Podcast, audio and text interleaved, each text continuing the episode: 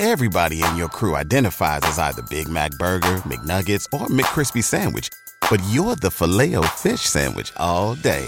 That crispy fish, that savory tartar sauce, that melty cheese, that pillowy bun. Yeah, you get it. Every time. And if you love the filet of fish, right now you can catch two of the classics you love for just $6. Limited time only. Price and participation may vary. Cannot be combined with any other offer. Single item at regular price. Ba da ba ba ba. Alvin Kamara, possible six game suspension. Deshaun Watson look also looking at a suspension. How does that affect Nick Chubb and the Browns offense? There's so many question marks heading into draft season. We're going to answer all that in our, our, our running back rankings, our tiered running back rankings. We're going to answer all that and more right now. Lock it in.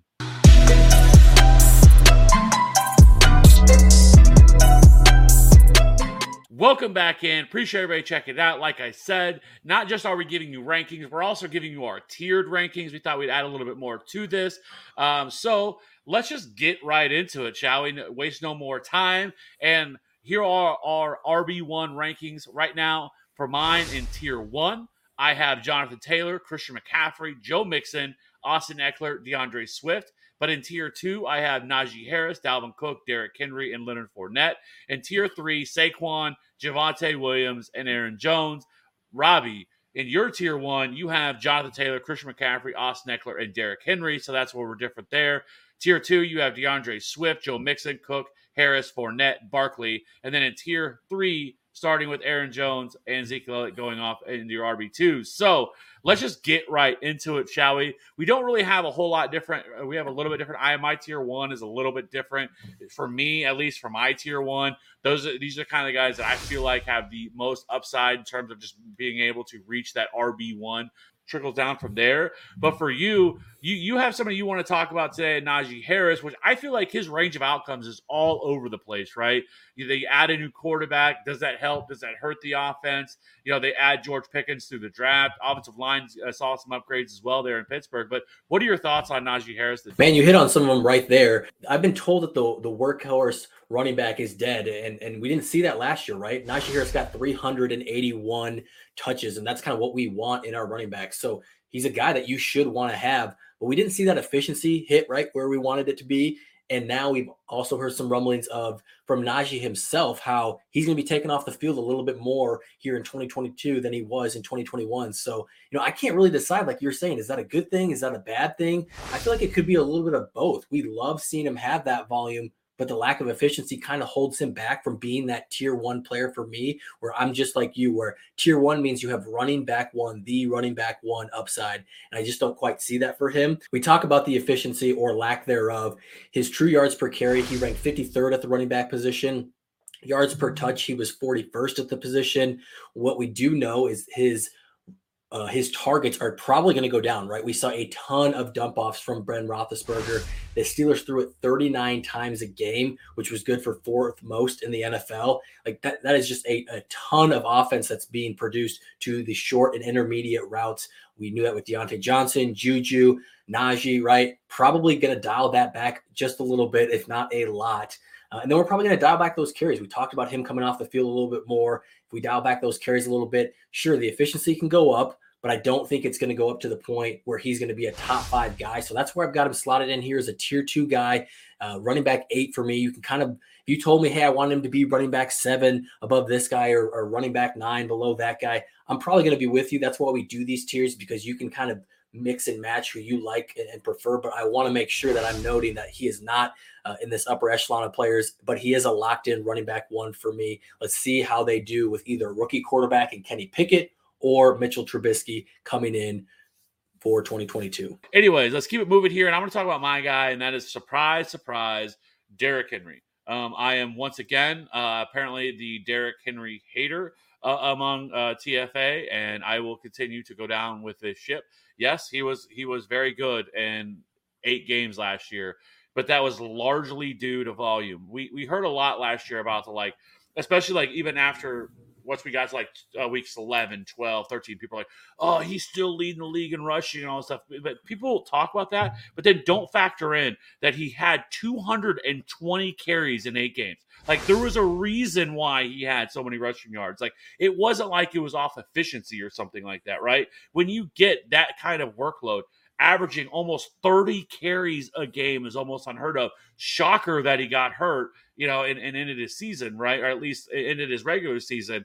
And so people people talk about like there was some huge feat that he had, but he still finished last year, I think, uh, top 10 in carries, even though he only played in eight games. Like a lot of that should be factored in when we talk about it. But when we talk about him, the concerns I have for him this year, another year older, coming off an actual uh, injury, especially for a running back, a foot injury for a running back as big as he is, there's some concern there, possible re-injury and everything else with that. But again, a guy that's almost 29 years old and really truly trusting your first round pick with a guy like this is truly something that I just don't want to do. Yes, it's possible that he continues this year and he gets another 25 to 28 touches a game. I think it would be suicide for him to do so with, with his age, where he's at in his career.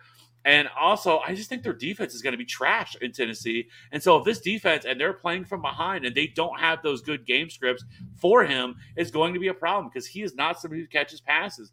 And uh, a lot of my argument for him last year, against him last year, is kind of the same this year. Though, while he did put up fantasy points, don't get me wrong. I mean, he was averaging 24 fantasy points per game, which is tremendous last year uh, in those eight games. He was terribly inefficient as a runner. Like he was 43rd in true yards per carry. And actually, I mean, the running backs that, that played um, after he went out averaged more yards per carry than he did uh, than he did. Right? Uh, we saw that with D'Onta Foreman last year, uh, who, who came in and played well in his absence. 31st in yards created per touch. So he just wasn't an efficient running back last year only thing you can bank on is him getting 25 to 30 touches again a game uh, or carries because he's not going to be involved as a passer.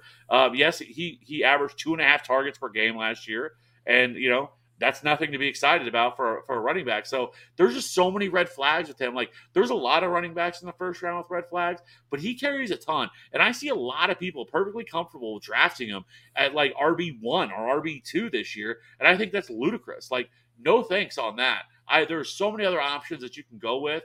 I have no chance in hell am I going to take Derrick Henry, 29 year old Derrick Henry, coming off a foot injury, uh, and so many question marks around this offense, and just truly how remarkably bad this offense could be, and trusting him can't do it. Yeah, I think for me, the the foot injury is why I don't have him up there as kind of that running back one, two, or three. Right, like that is something I think that we should have concern with. Now we did see him come back.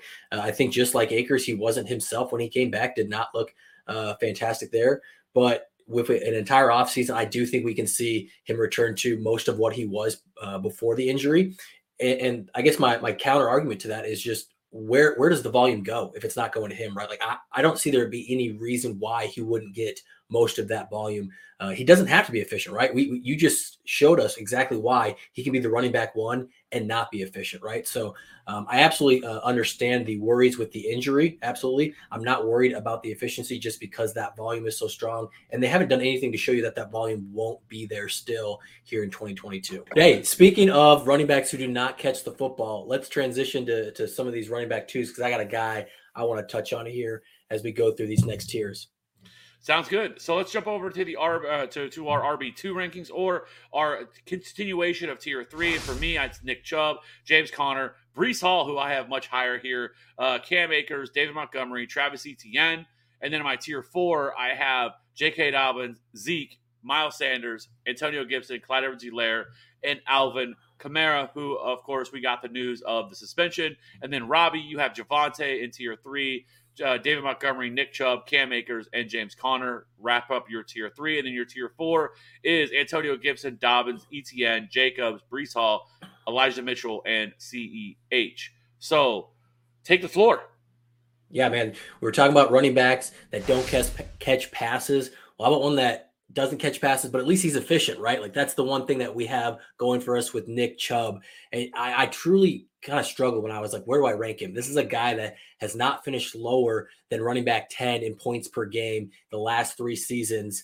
He's scored at least eight touchdowns every single season, including his his rookie season. Um, he hasn't, you know, he hasn't been a bad running back, right? He's sixth in true yards per carry, fourth in yards per touch, sixth in breakaway run rate, third in evaded tackles. Like this is just going back to what you were saying with Derrick Henry. This is the exact opposite, right? This is a guy that just runs the full. He's one of the probably the, one of the best pure runners in the NFL right now. So why do I have him down here at 14 in tier three? You know, outside my running back ones or my first you know, my first two tiers there. And I think the the question mark that you kind of hit at at the start of this video is what's going to happen with Deshaun Watson. And I think there's two scenarios, right?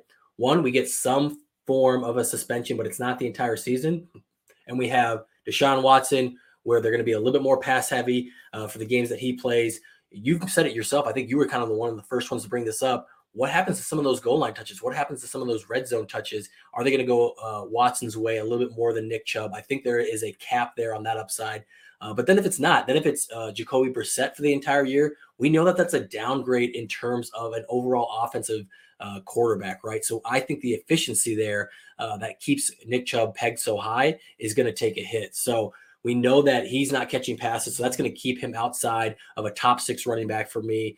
Um, he's not getting 350 carries like Derrick Henry, so that's not going to let him, you know, uh, fast pass his way up there. We know Kareem Hunt is keeping that rushing upside capped. Uh, Hunt missed half the season, so we we are expecting him to come back, you know, and play most of the season here in 2022.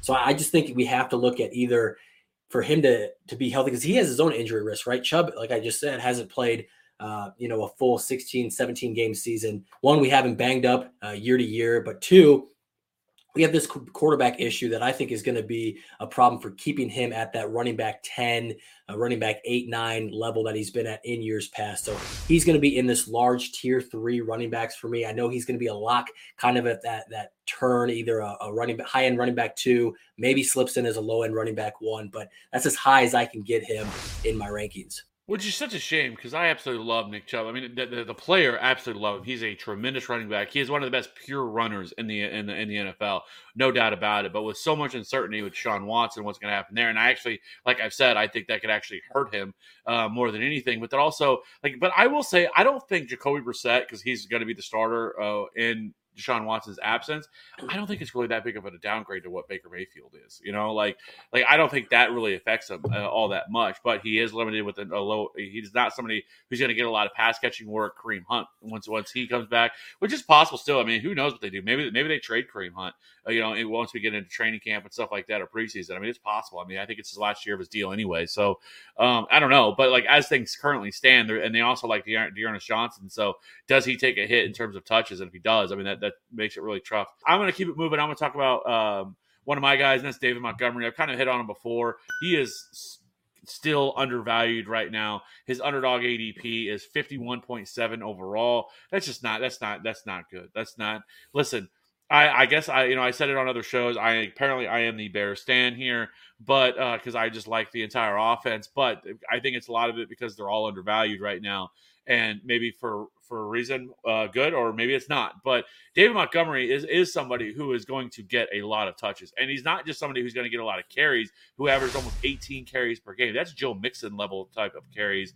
Um, an 80% opportunity share, which was fourth among all running backs last year. You are not going to find that in running backs the range that he is going. I mean, most drafts he is going right now in mocks like RB 18, RB 19 off the board. I mean, that is a tremendous value for a running back right now, and somebody who had 51 targets, almost four four targets per game last year. He averaged almost you know over 20 touches per game last year whenever he was healthy. Yes, he only played in 12 games, but and no, he is not a terribly efficient runner. Actually, he was actually a better pass catcher in terms of efficiency than he was a runner because last year he ranked 42nd in uh, yards created per touch, but he was 21st in yards per route run last year. But you know, somebody that that is going to get this kind of volume that can give you 15, 16, 17 fantasy points per game, I think it's something we should like. And yes, Justin Fields is going to be there. Justin Fields is going to take some of that upside away because Justin Fields can run. And Justin Fields was worked in and out of the lineup last year for David Montgomery. I still think the value is there, the upside is there.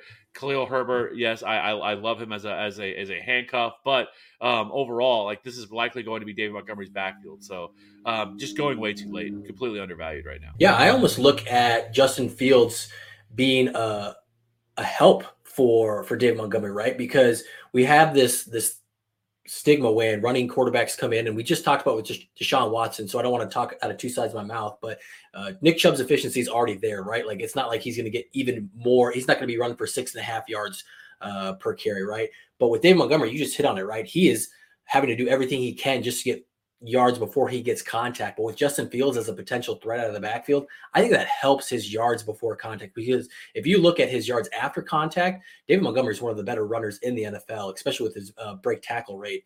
So if you can help him out at least before he gets hit with a different threat, um, I think that that's just going to help out his efficiency just that much more. So I'm going to talk about another guy that I'm excited about, really similar in a lot of ways to Dave Montgomery, uh, another Iowa State guy here, Breece Hall, a guy that can catch passes, guy that, that does it all as a runner, and probably a better uh, athlete coming out of college than David Montgomery was. And I feel like this is right kind of where consensus is on Breece Hall. It looks like you're a little bit higher, but how I see this playing out is that we've we've seen it before, right, with these rookies that maybe at the beginning of the season, maybe the first four to six weeks, it's it's not this this fantastic love fest where you are you're glad you drafted Breece. He's in your lineup every week. No, you're you're maybe questioning, okay, is this a match I can play him?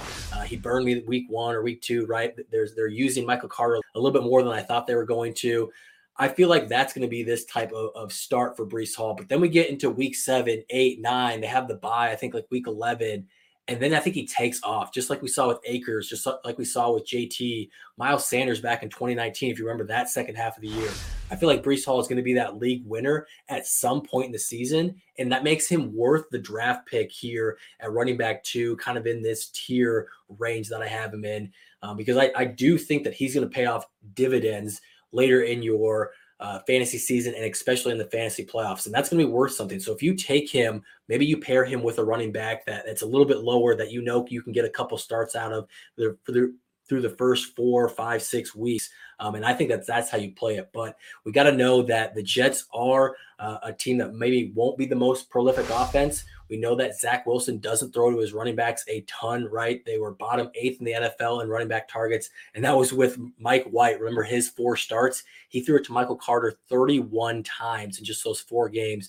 So if we take out some of those games, Zach Wilson's probably one of the the quarterbacks that passes the least to running backs. And so that's where I want to make sure that I'm not getting too high on this prospect. While I do think he's going to pay off dividends later in the year, I do think there's probably a cap through most of the season. So that's why I have him down here as a lower end running back too. The only thing that I will say is I don't think you're going to be able to get the opportunity to draft him at 22. I think once we get into like training camp, August, uh, preseason, there's going to be nothing but positivity coming out there. We're already kind of starting to see it trickle out a little bit from mini camp stuff about Breece Hall, and I think that he is going to be a guy that probably couldn't. I don't think he'll get first round, like go in the actual like the, the first round, just because of it's the Jets, and I think people aren't going to move him up that high. But I think he's going to be a guy that probably starts going late second or early third. I think is uh, by the time we get to like September timeframe, I think is where he ends up going. Not to mention, we've we've had a rookie running back nine of the last ten years finishes an RB one. So last but not least, let's talk about Alvin Kamara. There's some news that just came out recently that he is uh, looking at staring down the barrel of a six game suspension, and this kind of changes everything for him. His ADP is going to absolutely plummet. I think there's two scenarios here with him. One, I think there is the how far does his ADP fall until you're comfortable with taking him, right? Because we know when he's healthy, the guy's an absolute monster. Last year, he was fourth in fantasy points per game last year for a running back on a very very dreadful offense of what you know Jameis went down. I mean, just it was just a terrible, terrible offense last year. No weapons, and he still was uh fourth in fantasy points per game last year. Still a, a great uh, pass catcher out of the backfield, fifth in yards per out run last year. The six game suspension obviously hurts. Now here is the argument I would have if let's say he falls because I think it's he's going to fall probably to the fifth or sixth round if his six game suspension comes. I would I would feel comfortable taking him as early as like the fourth round, taking him ahead of ADP. And here's why. When he gets back, that is such a big time because like really what we we don't really care i mean i really don't care about the first six weeks as much as i care about the last six weeks right i mean he's a guy that if you can get in the fourth or fifth round even if it's the sixth round if that's where he's going if you if you feel more comfortable taking him there it's such a game changer once he comes back, right? Like he's going to be fully healthy. You're going to get a guy that can give you 18 to 20 fantasy points per game in the season, and he's going to be completely healthy. And and so, like, while yes, I'm not taking him in the first or the second or anything like that. There's two. There's way there's way too much risk there. I, I get the argument that yeah, you still need to win for the first six weeks to make the playoffs before it to count. But if that if that risk is taken out of it and you can get them later in a draft, like he's a slam dunk. And I would take him a little bit ahead of ADP wherever that falls, whatever the suspension comes, because of that massive upside he's going to bring once he comes back to the field. So um, Alvin Kamara, yes, is going to fall. Certainly not a first round pick anymore, but I still have him at 24. And I would be a little bit, I, w- I would be comfortable taking him around that spot. Yeah, I think you said round four. I think that's going to be a little bit too early, just kind of looking at some of these names. Um, I think you're going to be looking at him round five, maybe the end of round five, because I'm still seeing guys. Brandin Cooks is a guy that I'm going to take above him. Marquise Brown is a guy I'm going to take above him.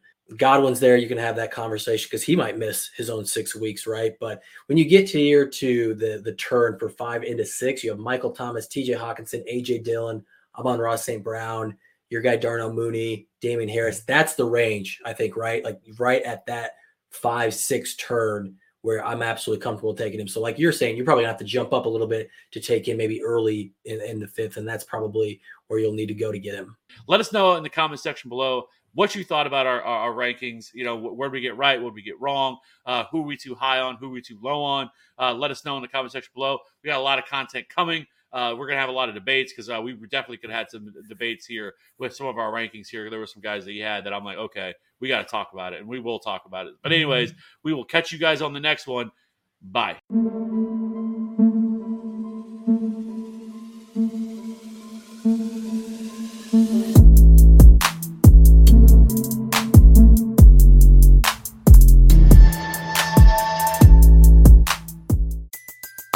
Everybody in your crew identifies as either Big Mac Burger, McNuggets, or McCrispy Sandwich. But you're the filet fish Sandwich all day. That crispy fish, that savory tartar sauce, that melty cheese, that pillowy bun. Yeah, you get it. Every time. And if you love the filet of fish, right now you can catch two of the classics you love for just $6. Limited time only. Price and participation may vary. Cannot be combined with any other offer. Single item at regular price. Ba da ba ba ba.